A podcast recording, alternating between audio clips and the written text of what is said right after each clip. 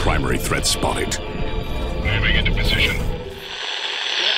I crave the strength and certainty of steel. Cadia marks the boundary where reality and unreality meet. Of course, we didn't expect to die out here. You know, I'm beginning to wish I'd asked for more money. D20 Radio, where gamers roll. D20radio.com.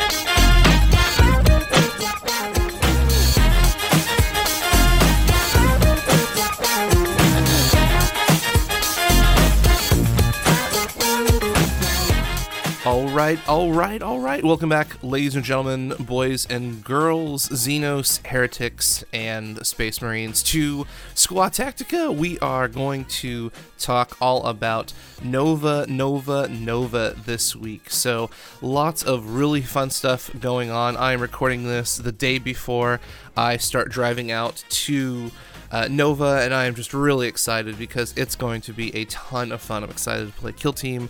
I'm excited to meet uh, the listeners. I'm excited to play board games and all kinds of new stuff. So it is going to be a huge party this week, and I, I'm just so freaking excited. So uh, we are going to jump right in, and this is our first podcast of the week going through Nova. And before we get on in, I just want to give a huge shout out to our Patreons and the sponsors of the show uh, Battle Foam, Discount Games Inc., as well as the Army Painter. Some of you might have seen last night that I had a massive speed paint session with my Gellerpox infected because that's the team I've decided to take to Nova. Uh, but this entire month has just been a whirlwind. There's been a lot of family stuff, work stuff, life stuff. It's just keep kept me so busy. And i completely forgot to paint my models and i realized oh yeah i need to do something. So i did a, a little live stream we painted for like four four and a half hours um, and it was a blast. So I, I, definitely have to give a shout out to uh, the army painter and to hobby holder. I know um, i talk about them all the time but uh, the army painter paints and brushes were just uh, god tier just made life so much easier in painting those models and using the hobby holder to uh, you know stabilize my hand and keep those models from shaking around made life so much easier. So it was a lot of fun. I'm really excited to see the Army Painter and Hobby Holder and Battle Foam and all these uh, teams at Nova. We're gonna have a great time. But uh, yeah, it's just oh man, it was so much fun to throw on some Star Wars music. Uh, we had people join in from the Discord channel, and uh, we painted Gellerpox for a long time. It was fun. It was a lot of fun. But yeah, uh, Army Painter brushes are pretty dang good. If you've ever been on the fence about, oh, you know, do I get them, do I not? I, buy one. Just buy one.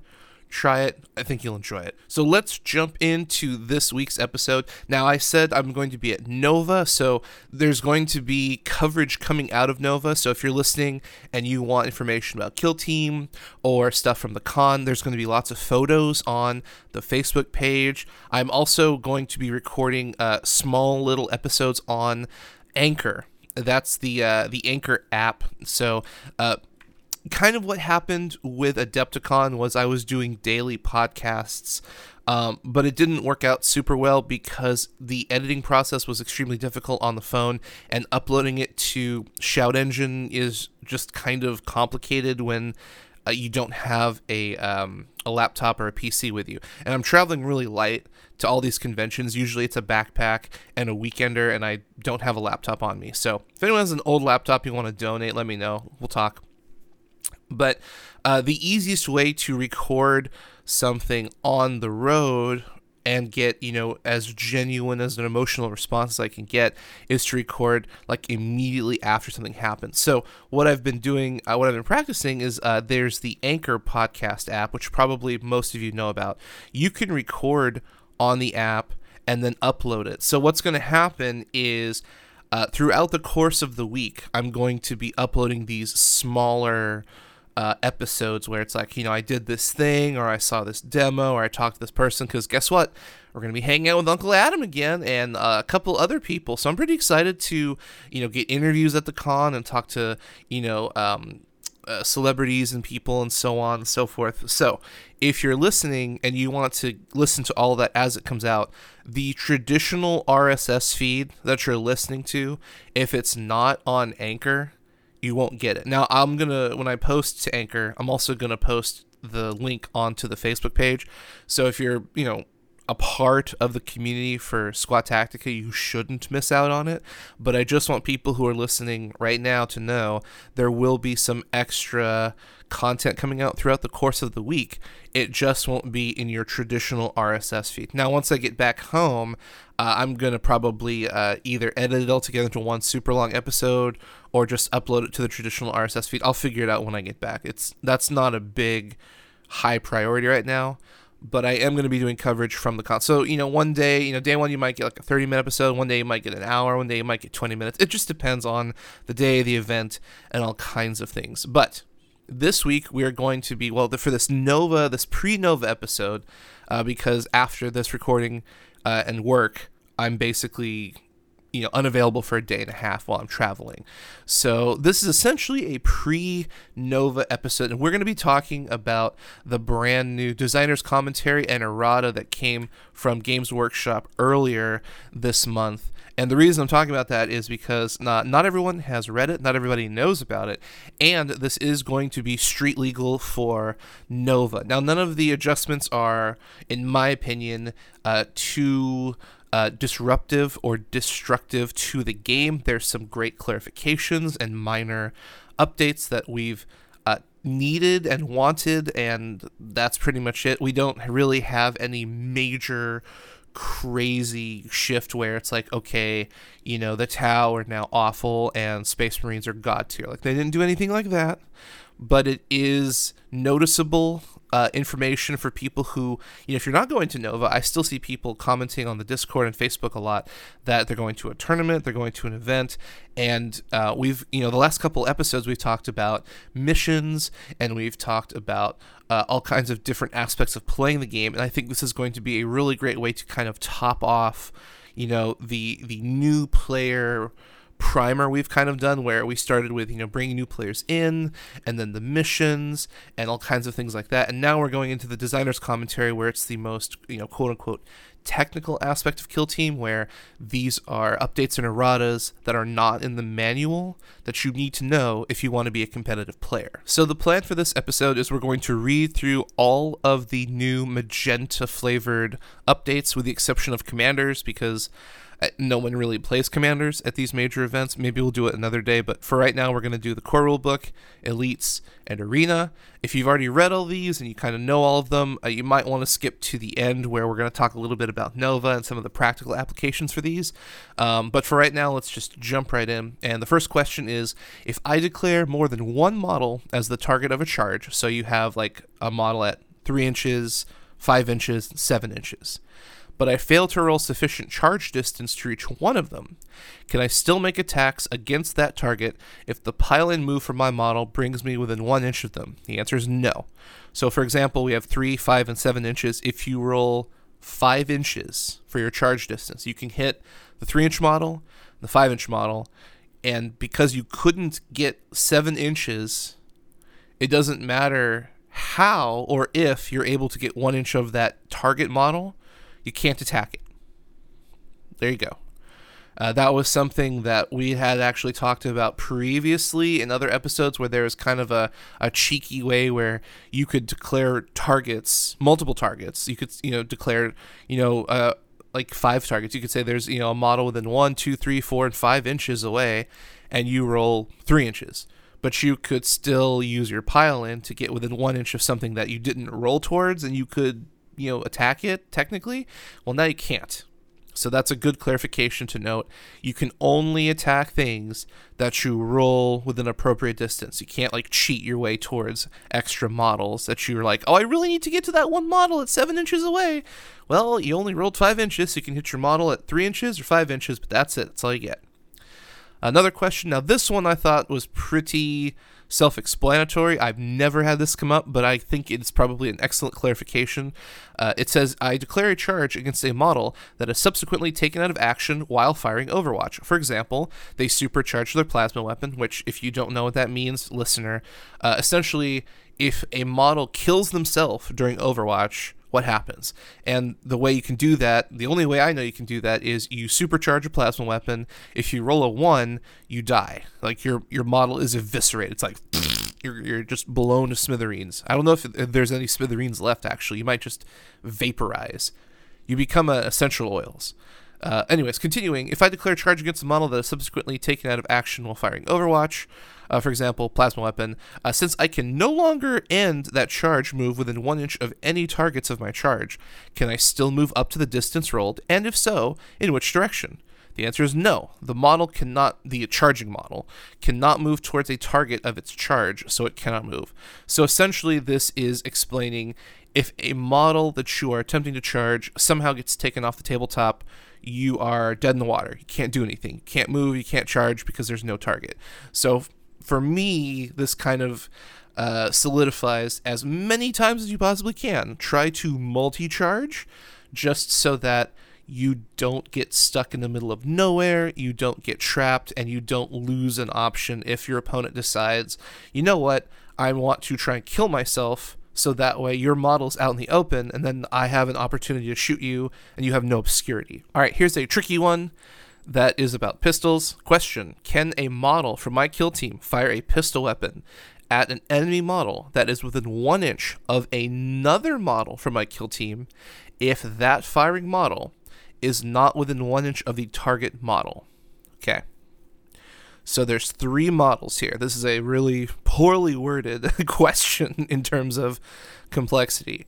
So can my model from my kill team, model A, fire a pistol weapon at an enemy model that is within one inch? So enemy model is model B, and an enemy model that is within one inch of another model. So that's your friendly model. So that's uh, model C. Uh, if that firing model, which is model A, is not within one inch of the target model. So you basically have model B and model C they're locked in combat or they're one inch away from each other, whatever. But the the prerequisite is the enemy model, model B, is within one inch or less of your model C, friendly model. Ho- I hope this is making sense. So those two are in combat. The question is, can my model from wherever fire a pistol into that combat? The answer is no. The only time you can really do that is if you are engaged with someone else within one inch and you shoot them with a pistol. You can't shoot into another combat, is essentially what they're saying. Here's a good one we've talked about for many episodes regarding kill teams being broken and how does that work. And the question pretty much asks that.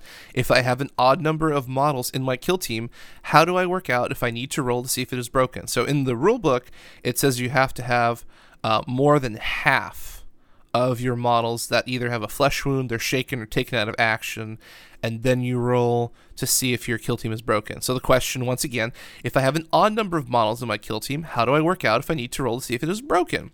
Answer. If I have nine models in my kill team, half of this number would be 4.5. Therefore, once five models have either flesh wounds, were shaken, or were taken out of action, a roll would be required to check to see if my kill team was broken. So the answer would also apply. You know, if I have 10 models in my kill team, half of this number would be 5. Uh, therefore, once. Ooh, that's interesting. At least we have the answer for uh, odd models. Like if you have 9 or 7 or 11. Uh, but the rulebook explicitly states you have to have more than half. So if you had 10 models, based on the rulebook, you would have to have six models with flesh wounds shaken or being out of action to check to see if your kill team was broken. Moving along, we're going to look into tactical reroll. So the question, uh, I've actually we've talked about this on the show too. I've seen this happen, this mistake be made in tournaments all the time.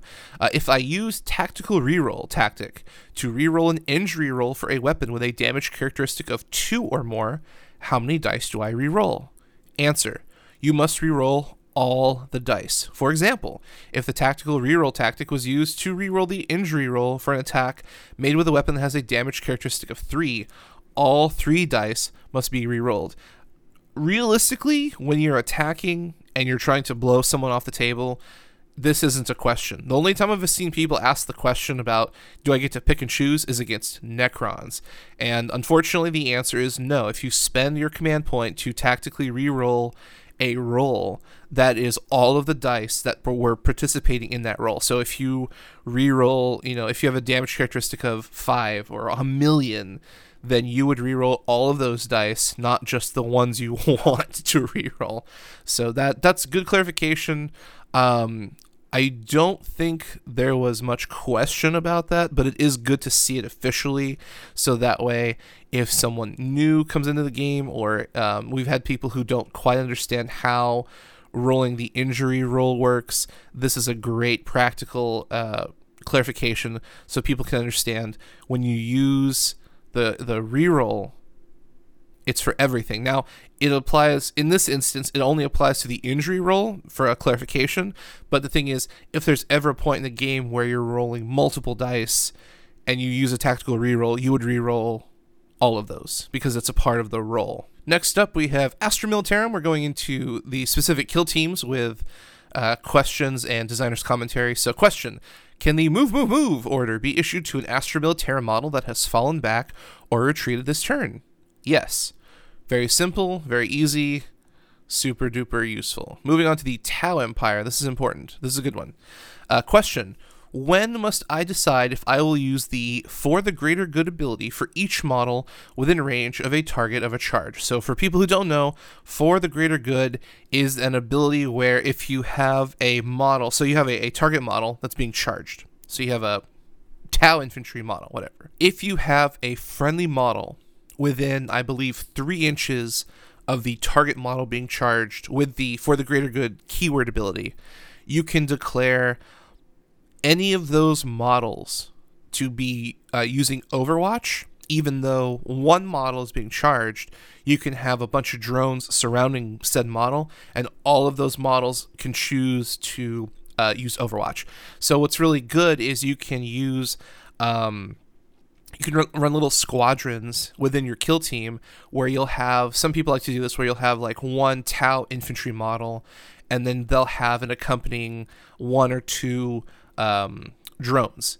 And so what happens is if you charge the uh, the tau infantry model the drones can declare overwatch alongside the tau and you're getting a bunch of shots out of a single charge attack that you normally don't get so the question is, when do you decide if you're going to use that ability? The answer is you must declare all models that wish to fire Overwatch using this ability before resolving any of the attacks. A model that you declare will use this ability is treated as having done so even if the charging model is taken out of action before that model's Overwatch attacks are resolved. And therefore, will be unable to fire Overwatch again or retreat for the rest of the phase so the complication around this question was I have a Tau infantry model and two drones. Somebody charges me with like a Poxwalker, for example. So I in in the original problem we had was okay, my Tau model fires and doesn't hit. Okay, uh, I'm then going to use for the greater good on drone number one, and they roll and they don't hit. Okay, I'm going to use uh, for the greater good on drone number two and then you resolve those dice. So the the problem was people were trying to um like slow roll out their activations of for the greater good and the way it was worded was kind of tricky. Now, eventually it was understood that you needed to declare all of your for the greater good ability triggers before you roll, rolled your dice. Um, because the other thing that would happen was people would um, kind of they'd kind of do the same thing where they'd roll out the the Tau infantry model. It's like, oh, I hit, but I don't wound, or or the opponent saves, or they pass their uh, their feel no pain. You know, they're disgustingly resilient. So they go, oh, okay, uh, then I'm going to use my for the greater good on this drone. So the way the designer's commentary has adapted this is before you roll any dice, before you resolve any dice, you have to choose which model or models are going to use for the greater good. And if you happen to kill the charging model during Overwatch, if one of your models didn't actually fire and didn't use the for the greater good ability, because you declared that they were going to use it, they still have been treated as using it. So this forces Tau players to uh, be a little bit more conservative. You don't want to overcommit. Like if you need to kill a model, you might want to overcommit because it's important. Um, but you can't just say, okay, I've got one Tau infantry and six drones surrounding him, and I get charged. Okay, I'm gonna fire eight or uh, seven Overwatch attacks and I kill him after the third Overwatch attack. Oh, well, I still have four more because I didn't use them. No, no, that's no longer the case. If you declare for the greater good, whether you killed them, whether you shot, regardless of what happens, you are treated as having overwatched and you can't do it again and you can't retreat for the rest of the phase. All right, more Overwatch questions. So we have this one. How does the For the Greater Good ability interact with the point blank Overwatch tactic found in Kill Team Rogue Trader and Kill Team Arena? So we already talked about the Greater Good ability. Talk about the point blank tactic. So this is the one command point tactic that allows you to um, you spend the CP, and if your model and you, you pick a model, and if that model is charged by a enemy model that's out of line of sight at any point during their charge, you can stop them and initiate an Overwatch attack. Uh, because of the way Rogue Trader and Arena work, there's lots of walls, there's a lot of attacks that come from out of line of sight, and Games Workshop created this tactic so that um, charge heavy and uh, charge heavy kill teams or models that have long distances or rerolls. You know, we're looking at orcs or harlequins, things like that. That like they can get into charges really easily, and you can't see them. Uh, this command point tactic was built to give the uh, the models that are being charged an opportunity to not die, essentially. But this is a good question because, once again, for the greater good, you can have a Tau infantry model surrounded by drones, but they're getting charged by, say, a Harlequin who is 100% out of line of sight, and they roll, you know, their 3d6 and get, you know, 18 inches. What are you going to do? So, once again, the question goes how does uh, For the Greater Good trigger with point blank tactic from Kill Team, Arena, and Rogue Trader? Answer models within six inches of the target I'm sorry, models within six inches of the target of the charge can use for the greater good to fire Overwatch when the charge is declared as normal, but cannot use this ability when you choose to interrupt the charging model's move to resolve Overwatch attacks made by the target of the charge. Okay, what does that mean? We're going to read that one more time because there's a couple steps in here. So, models within six inches of the target of the charge. So your drones, your models that have for the greater good ability, they have to be within six inches of the target being charged. So that's the first step. So models within six inches of the target of the charge can use for the greater good to fire Overwatch when the charge is declared as normal. Okay, cool. But they cannot use this ability when you choose to interrupt the charging model's move to resolve Overwatch attacks made by the target of the charge. So essentially, what they're saying is if you use the tactic and you decide to stop the opponent charging model to shoot Overwatch, you can't use the greater good ability. So essentially, you have to, uh, you can only use the greater good ability during regular charges. I, I hope that makes sense. I'll say it one more time. Uh, models within six inches of the target of the charge can use their ability to fire Overwatch when the charge is declared as normal. Pretty simple. But they cannot use this ability when you choose to interrupt the enemy charging model their move to resolve Overwatch. That's how the point blank tactic works. They're going to charge from out of line of sight where you technically can't use Overwatch. When you use the point blank Overwatch tactic, you are allowed to interrupt the charging model at any point during the charge and shoot Overwatch. So you can interrupt them if they're an inch away from you, six inches away from you, whatever, but you get to interrupt them before they get to charge you. So you can't use for the greater good if you interrupt them at any point. So there you go. Super easy. Well, kind of easy. Uh, next question. This is actually much easier. How many DS8 tactical support turrets can I include in my Tau Empire kill team? Answer one. The maximum number, max characteristic for this model is one. Therefore, as per the datasheet rules on page 18 of the Kill Team Core Manual, only one of these models can be included in your kill team, whether it is purchased to accompany a Shas'ui or a Breacher Shas'ui. Alright, next question. If I use the support turret replacement tactic to replace a destroyed DS8 tactical turret, does the replacement model have to be armed with the same weapon as the model that was removed from the battlefield? Answer Yep, sure does. Alright, let's move on to Tyranids. When making an injury roll for an attack made by a model with Toxin sacs, how is the one additional damage applied? Answer. This ability will add 1 to the damage characteristic of the weapon being used for that attack. For example, a model with Toxin Sacs makes a wound roll of 6 for an attack with Bone Swords.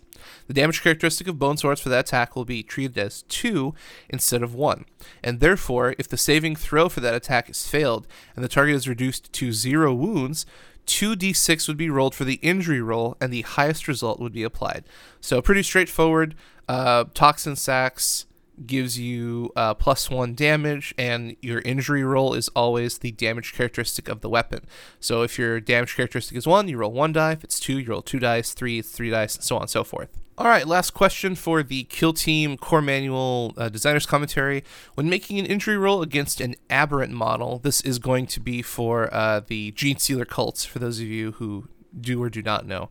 Uh, when making an injury roll against an aberrant model, do I roll the number of dice shown by the damage characteristic of the weapon used for that attack, or by the damage suffered by the model after it has been reduced by the bestial Vulg- vigor ability? Answer. Use the modified damage characteristic of the attack after it has been reduced by bestial vigor. Now, I don't play the uh, the Genestealer cults, so I don't know if that has any practical application or impact for the Genestealers. Um, but there you go. So we are going to move along to Kill Team Arena. Gonna skip over commanders. Sorry, buddy. Actually, let's just do the errata real quick. This one isn't too bad either. All right, the first piece of new errata coming out of the core team manual is page 69 up in Adam. Change this tactic to read. Use this tactic in the fight phase after attacking with a model from your kill team. Pick a combat specialist from your kill team that has not yet attacked this phase. You can choose this model to fight next before another player chooses a model to fight. So just an update, clarification, making it nice and clean, nice and uh, tight in the wording. Uh, moving on to Fortis Kill Team. I'm not going to read that because I I don't know anyone who uses Fortis Kill Team. Uh, you can check that out on your own time. Uh, moving on, Voice Command. This is a good one. Uh, page 100, Voice of Command. Change this ability to read Voice of Command once per battle round if your leader or an officer from your kill team is on the battlefield and not shaken. You can pick one of these models to issue an order to another member of your kill team at the start of the shooting phase. To issue an order, pick another friendly Astra model other than a shaken or commander uh, model within 12 inches of your leader or officer and choose which order you wish to issue from the list opposite. A model may only be affected by one order per battle round. So they added officer into this because uh, the officer is highlighted in the magenta. So that's cool. You have uh, leader or officer models can issue commands. Moving on to page 100, Cunning Strategy, change this tactic to read. Use this tactic after your leader or an officer from your kill team has issued an order. That model may immediately issue an additional order. So they're just updating the text because uh, it initially said leader and now it's saying leader or an officer. So super cool. Uh, pretty good. I mean, like the erratas are pretty straightforward. Usually, that's nothing too crazy, but it's just giving the uh, the Imperial Guard Astra Militarum another option for using their voice of command uh, special ability. All right, here we go. We've got some more drone abilities. So, page 172, drone abilities. Savior protocols. Change this ability to read. Savior protocols. When a friendly Tau Empire infantry or battlesuit, that's pretty nice. Uh, when Tau infantry or battlesuit model within three inches of this model would lose any wounds as a result of an attack made with a ranged or melee weapon, this model can intercept that attack. If it does, that model does not lose those wounds, and this model suffers one mortal wound. Designer's note. Whilst updating this ability in order for it to be used with the battlesuit models introduced with Kill Team Elites, we took the opportunity to reword it slightly to clarify how it should work. Well, if you don't know what that means, that basically means we'll, we'll, we will read through this step by step and clarify what they're talking about. So, first off, it used to be a Tau Empire infantry model. That was it. Now you have the battle suits. Cool. So when a Tau Empire infantry model or battle suit within three inches of a model with the Savior Protocols ability would lose any wounds as a result of an attack made with a ranged or melee weapon. So that is a couple things. First of all, you have to uh, potentially lose a wound, which means you get your armor save. So your opponent shoots a Tau infantry or battle suit model. You roll to hit, or they roll to hit they succeed. They roll to wound, they succeed. You roll an armor save, you fail. At that point in the game, the Tau, the Tau Empire infantry model or battle suit would lose a wound as a result of an attack. This triggers the savior protocols, and then the we'll keep reading the sentence.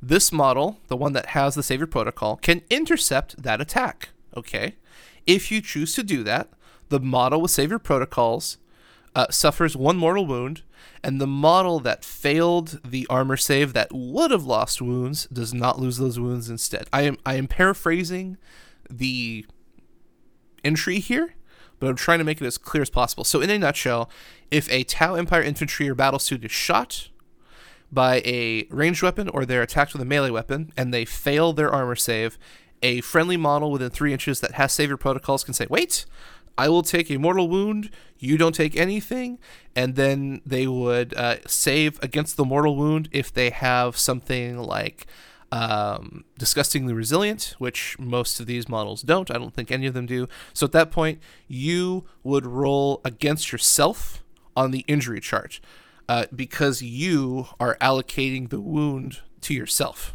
And if you're listening and you say, well, that's not how that works, whenever you, whoever dealt the wound, rolls the injury chart. So what's interesting for those who don't know about Savior protocols is say you, the listener, attack me. Okay. You rolled a hit, you rolled a wound, and then I fail my save. If I didn't have Savior protocols, you, the listener who's attacking me, would roll on the injury chart. However, if I have a drone, usually drones are the things that have Savior protocols. So if you rolled a hit, you roll a wound, I fail my save, but then I use Savior Protocols. At that point in the game, I am the one who's dealing the mortal wound to myself. So because I use Savior Protocols, I would roll on the injury chart to see uh, if I take the uh, the drone that use Savior Protocols out of action or deal it a flesh wound. Uh, this is one of those really unique interactions within the game, and if you don't play Tau or you don't play against Tau, this never happens.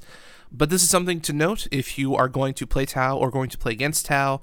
The person who allocates Savior Protocols is also the person who uh, rolls against themselves on the injury chart. You don't get to roll it because you are no longer dealing the wound. So, very interesting for Savior Protocols. We got the battle suit uh, keyword added in so you can protect your drone, or you can use your drones to protect battle suits and infantry, which is really good. On top of you now get to uh, resolve the entire attack and your saves before you use Savior Protocols. Because initially some people thought you had to uh, use your protocols earlier than that and that's nice that you actually get the opportunity to roll your dice and see if you save.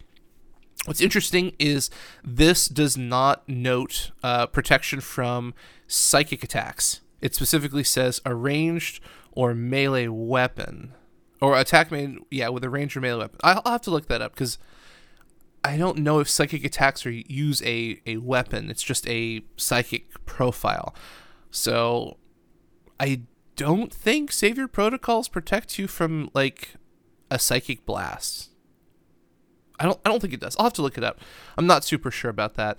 Uh, since psykers aren't super prevalent, I guess if it happens at Nova, well, it, it won't worry. I don't have to worry about that. I'm not using Tau, uh, so it doesn't matter for me because I'm using Gellerpox. But uh, that, that actually something I can look up. I'll find out later. Uh, next is page 177, uh, Metabolic Overdrive. Change this tactic to read. Uh, use this tactic in the movement phase after making a normal move with a model from your kill team. You can make a second normal move with that model, but if you do, the model cannot shoot this battle round. In addition, roll a d6 on a 1. The model suffers one mortal wound. And then the last uh, entry here, page 188, range weapon profiles. Change the damage characteristics of mining laser to d6. That seems pretty good. I don't know what it was before because once again, I don't play the um, the Genestealer cult, but I can't imagine having a d6 damage profile be well. I guess if it was like damage two, and now it's d6, it could potentially be worse. But it's still going from d2 to d6 is. I think that's better. But anyways, I don't know because I'm speculating. I have no idea what the profile for that weapon is, so I'm not gonna worry about that. All right, moving along, we're going to look at Kill Team Arena. Ba, ba, ba, well, wouldn't you know it? There's only a single entry here, and it's about doors. I n- wouldn't, I never saw that coming. Sarcasm. Anyways, errata, doors, page 7. Change the first sentence of the second paragraph to read an infantry or battlesuit model. So we have battlesuits now. Battlesuits can open doors. Uh, but I'll read the whole thing anyways. An infantry model or battlesuit model can open a closed door or close an open door if it either starts the movement phase within one inch of that door's doorway and remains stationary that phase, or if it ends a normal move within one inch of a doorway and there are no enemy models within one inch of that doorway. So basically, they added battlesuits in. That's really nice. Um, there's still the complication of closing doors and opening doors with models, enemy models, and things, and they, they didn't address that, but whatever. At least battlesuits can open doors because it does make sense that they couldn't. But we didn't actually have an official clarification for Nova, which technically would have meant that battlesuits can't open doors, but what? it's so dumb sometimes how a model should definitely be able to open a door, but can't and you have to have an errata or an update to fix that. so we have a one page, one entry errata for Kill Team Arena for the keyword battle suit. so pretty simple. If you're a Tau player, it matters. If you're not a Tau player, don't worry about it. All right, moving on to Kill Team Elites. These are all brand new and uh, we're going to talk about each and every one of them. It's only a page. Well, there's technically two pages, but with the whole, although we strive to ensure the rules are perfect, blah, blah, blah, blah, blah, it's basically one page. And in reality, a majority of these are removing stealth from the specialist option. So, um, it's pretty simple. We're going to run through here. Page 17, Dark Angels, Grim Resolve. Change the first line of this ability to read Reroll unmodified hit rolls of 1 for attacks made with ranged weapons by models in your kill team, including when firing Overwatch, that have not moved in this battle round. Super cool. Page 26, Bad Moons, Armed to the Teeth. Change this ability to read Reroll unmodified hit rolls of 1 for attacks made by models in your kill team in the shooting phase. All right, here we go. Page 38 has Infiltrator, Suppressor, Eliminator. Remove stealth from this character's uh, datasheet specialist option. Cool. Uh, also on page 72, Possessed, remove stealth. Uh, page 88, Striking Scorpion, remove stealth. Uh, so that's all the stealth. There's no stealth. Removing that. Page 62. This is a big one. This is probably one of the bigger ones, other than the update to the Wracks for Dark Eldar. So, page 62, Ogryn and Bullgryn. Add the following ability to these data sheets. Auxilia, the voice of command ability has no effect on this model. If you've never, and I say never, played against a Astra Militarum player using Ogryns or Bullgryn, and then using voice of command to attack multiple times in a round.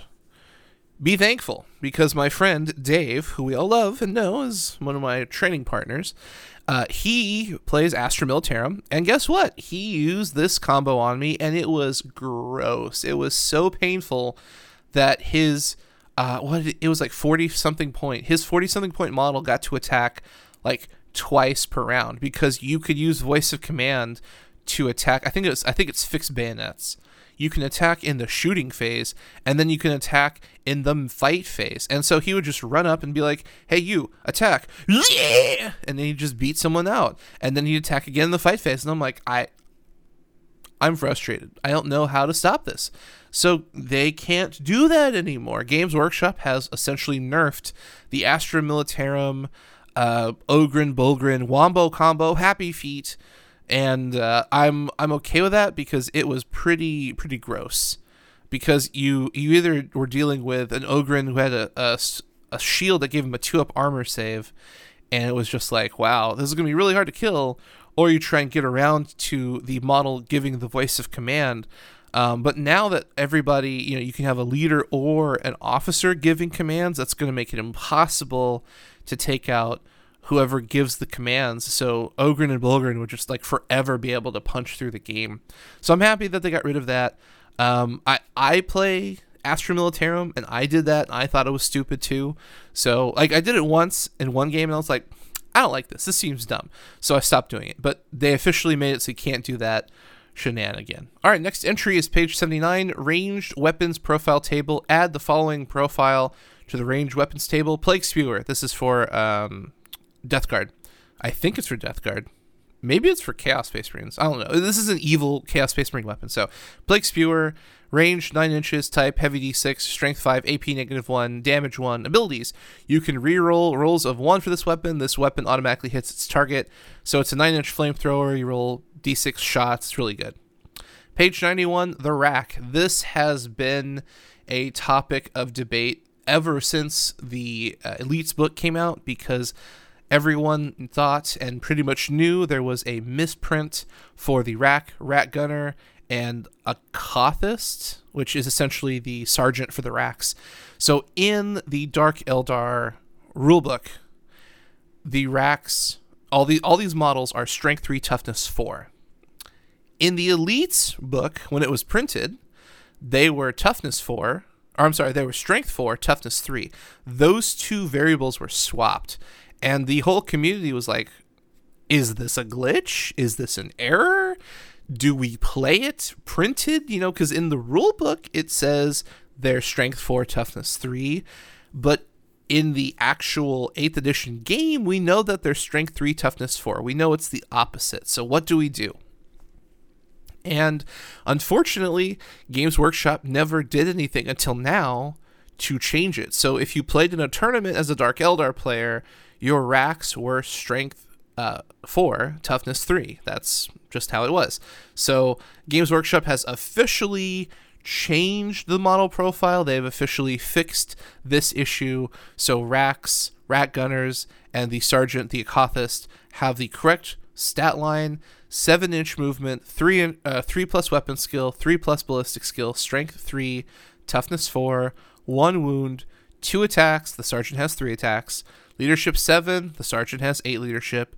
Uh, T-shirt save of six up, and there we go. So it took them until August of 2019 to fix it, but we have an official fix for the Dark Eldar. So there you go. Uh, page 109, moving along, range weapons, points table, change the Kroot rifle infantry to read Kroot rifle, Kroot only. Okay, cool. Uh, FAQs, three questions. One, can a Vanguard veteran sergeant be added to a Deathwatch kill team using the Aquila kill team rule? No. Only Vanguard veteran models can be affected by this rule. Question If a Khorne Berzerker champion takes two Lightning Claws, which points value should I use? Answer Use the points value for a pair of Lightning Claws. Alright. Question can a model with the For the Greater Good ability fire Overwatch if another model from their kill team is charged by a model with the Banshee Mask ability? Great question. The answer is no. Can't. Banshee Mask ability just turns off Overwatch. It's super good. It turns off reactions. It's really gross. Well, I'm pretty sure it turns off. Uh, I know it turns off Overwatch. I thought it turns off reactions. I could be wrong because I don't remember offhand, uh, but that's the answer in question. So there we have it. Those are all of the new updates other than commanders, which we didn't read. We're not going to read because it's not super applicable to uh, tournaments. I don't know if anyone really uses commanders in major tournaments, but uh, if you do read it, it's one page. It's one, two, three, four, five erratas and one FAQ question. So minimal updates, which is good. You don't really want your erratas to be, you know, major updates with like hundreds of pages. You want it to be as tight and as close knit and as easy to consume as possible, which is good. I think Games Workshop did a fine job here. And uh, yeah. All right, so what does all of this mean for Kill Team going into Nova? Well, in a nutshell, not too terribly much. Um, basically, the Tau got a big not an update, but a big clarification. So we know how For the Greater Good works with Overwatch. We know how Savior Protocols works. We know that the Savior Protocols works on battlesuits, and battlesuits can open doors. So realistically, um, the biggest change was Astra Militarum not being able to wombo combo with their Ogryns and Bullgryns. Now, the issue is when you're playing a 100 point match, those models are like 30 to 40 points, which is really tricky.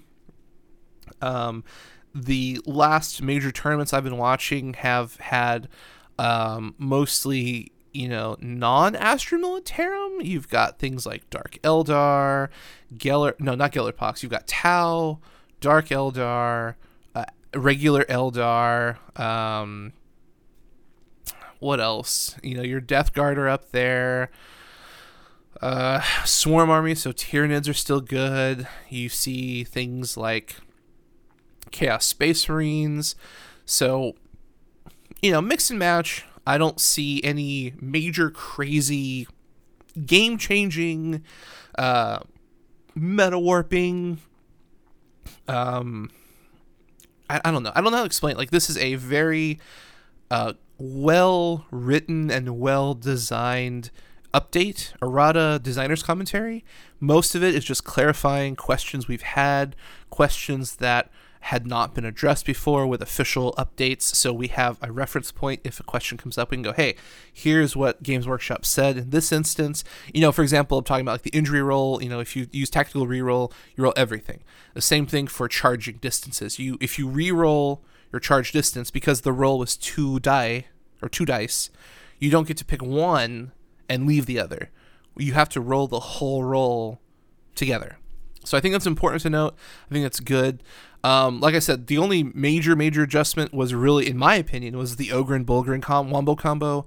Um, it is good to see that they adjusted the Wracks. It's about freaking time.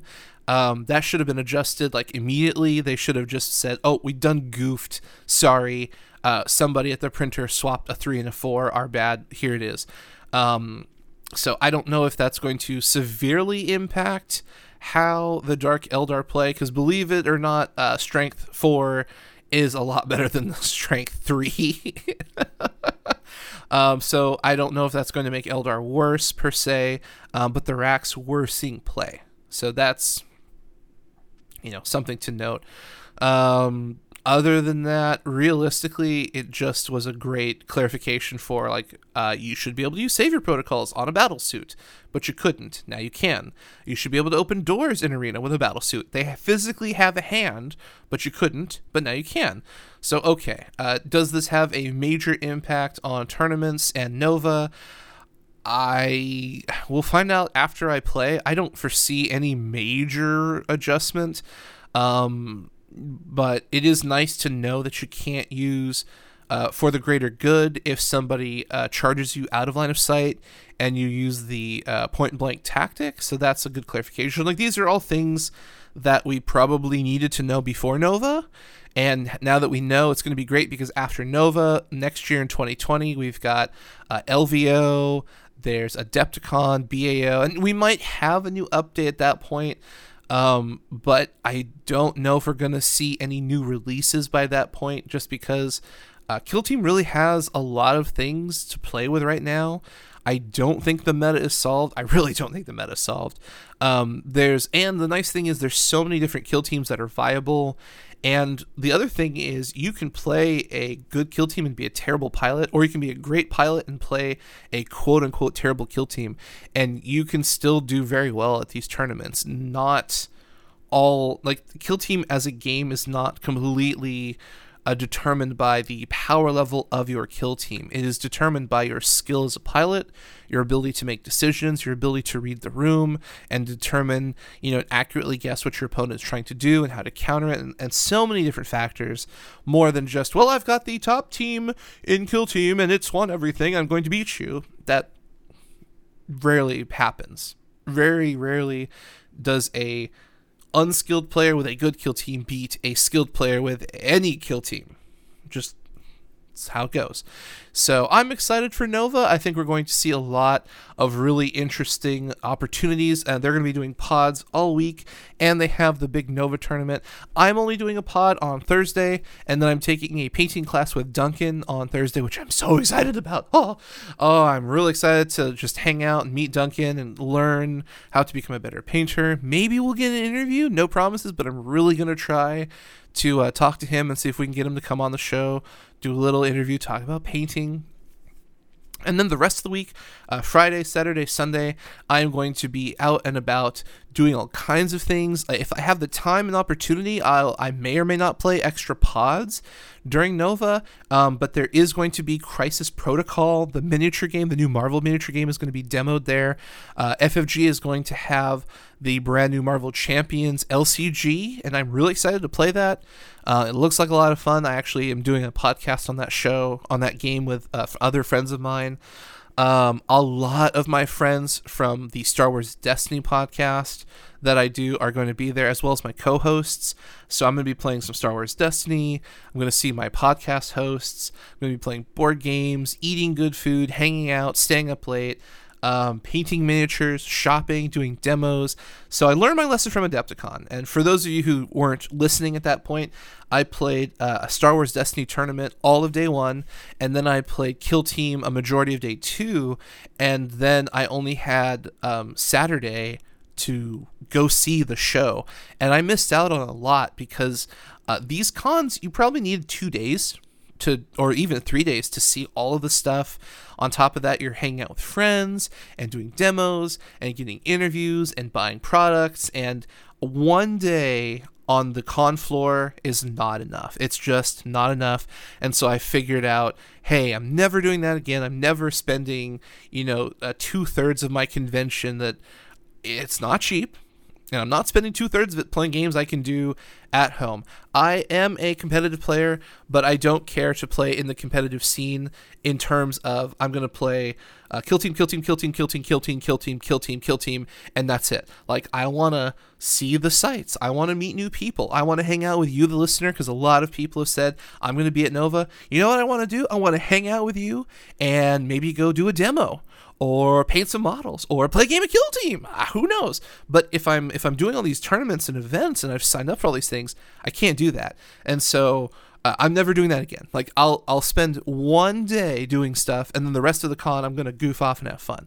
So i'm gonna be wearing my squad tactica t-shirt on thursday and then i'm probably gonna be wearing other shirts throughout the course of the week. So uh, I'll send a picture on Facebook if you don't know what I look like. But yeah, if you see me in the halls, uh, please let me know. I'm I'm gonna be very available after Thursday. If you want to hang out, if you want to talk, if you have any questions, if you want to play a game, let me know. Uh, it is first come, first serve, so if I'm already playing with somebody, you, you might have to wait. But um, I am really excited to meet everyone and play games at Nova and hang out with this just incredibly amazing community.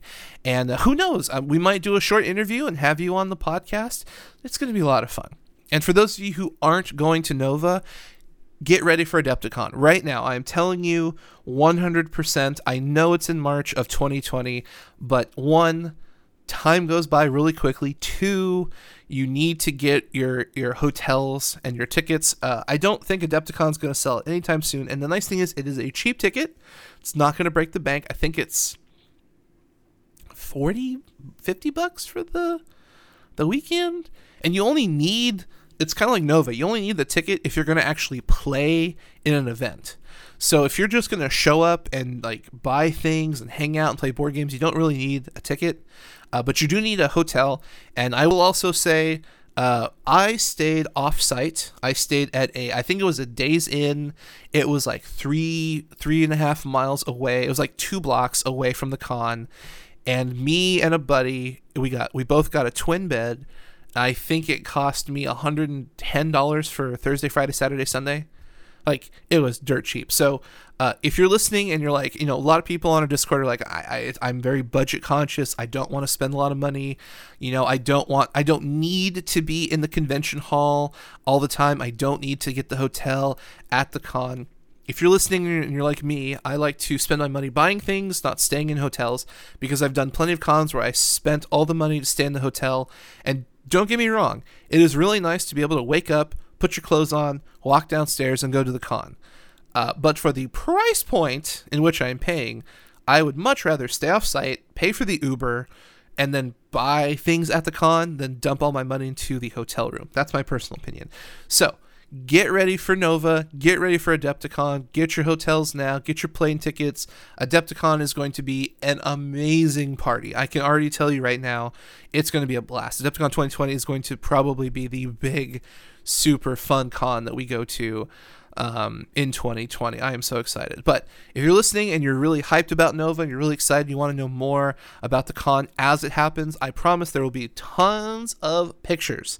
There will be tons and tons of pictures, little videos, little maybe live streams. It depends on the uh, the Wi-Fi at the con because unfortunately, Adepticon doesn't have Wi-Fi. That's my one complaint.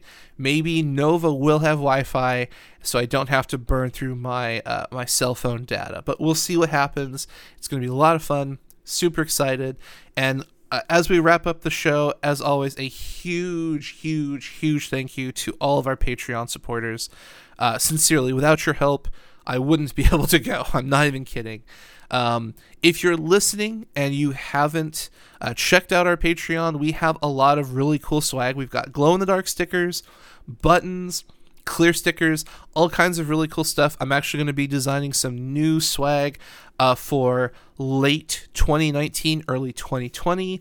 So that'll be coming out for our Patreons. But if you're enjoying the show and you enjoy the the content, you enjoy the interviews, and you want more, I would ask take a quick moment and check out the Patreon page. We have all kinds of different ways to support the show, and it just helps keep the quality up, keep the production up, and gives us the opportunity to go to these events to bring you along with us. If you can't go to Nova, if you can't go to Adepticon, if you can't go, I'm going to Gen Con 2020 if you just don't have the capacity to go, you know, maybe think about donating $2 a month and we'll bring you along with us. And sometimes, you know, we might get some swag that we'll raffle off for a Discord or a Patreons. You never know. There's all kinds of stuff and opportunities when we go to these events. And the more we go to, the more opportunities open up. So, anyways, thank you so much for listening. I am just insanely excited about this convention because it's going to be a lot of fun. And as always, thank you to Battle Foam, Army Painter, and Discount Games Inc. for your sponsorship. They're going to be at, well, I know Army Painter is going to be at the con. They're doing an event on Friday, and I'm really excited to hang out and paint and goof off with that. So if you're listening, come to that event. Come check out Army Painter.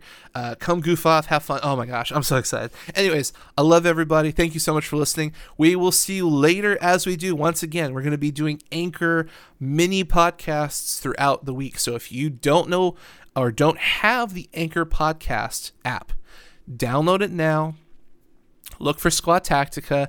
There will be updates coming through that app throughout the course of the week, and then we'll figure out how to put that on the traditional RSS feed for everybody else. So thank you for listening. We'll see y'all at Nova.